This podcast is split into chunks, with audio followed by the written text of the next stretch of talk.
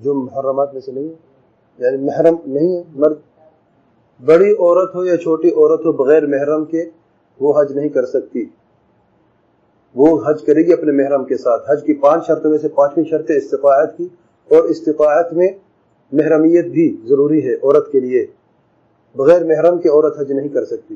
اس نے حج کر لیا، حج تو اس کا درست ہے، لیکن گناہ اس کو ملے گا کہ اس نے بغیر محرم کے حج کر لیا۔ اس کے لیے۔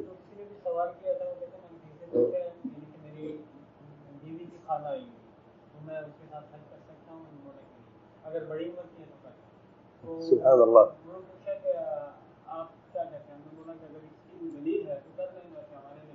یہ دلیل یہ ہے کہ نبی رحمت صلی اللہ علیہ وسلم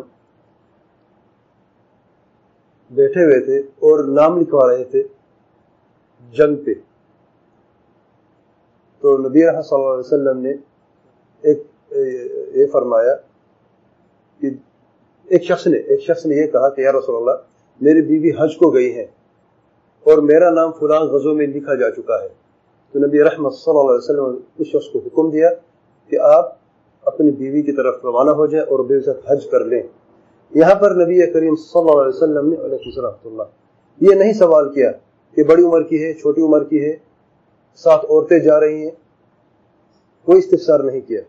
تو علماء فرمان جب استفسار نہیں کیا کہ بڑی عمر کی چھوٹی عمر کی، اس کا مطلب ہے ہر عورت کے لیے ضروری ہے، شرط ہے اس کے حج کی صحت کا، کہ اس کے ساتھ اس کا محرم ضروری ہو۔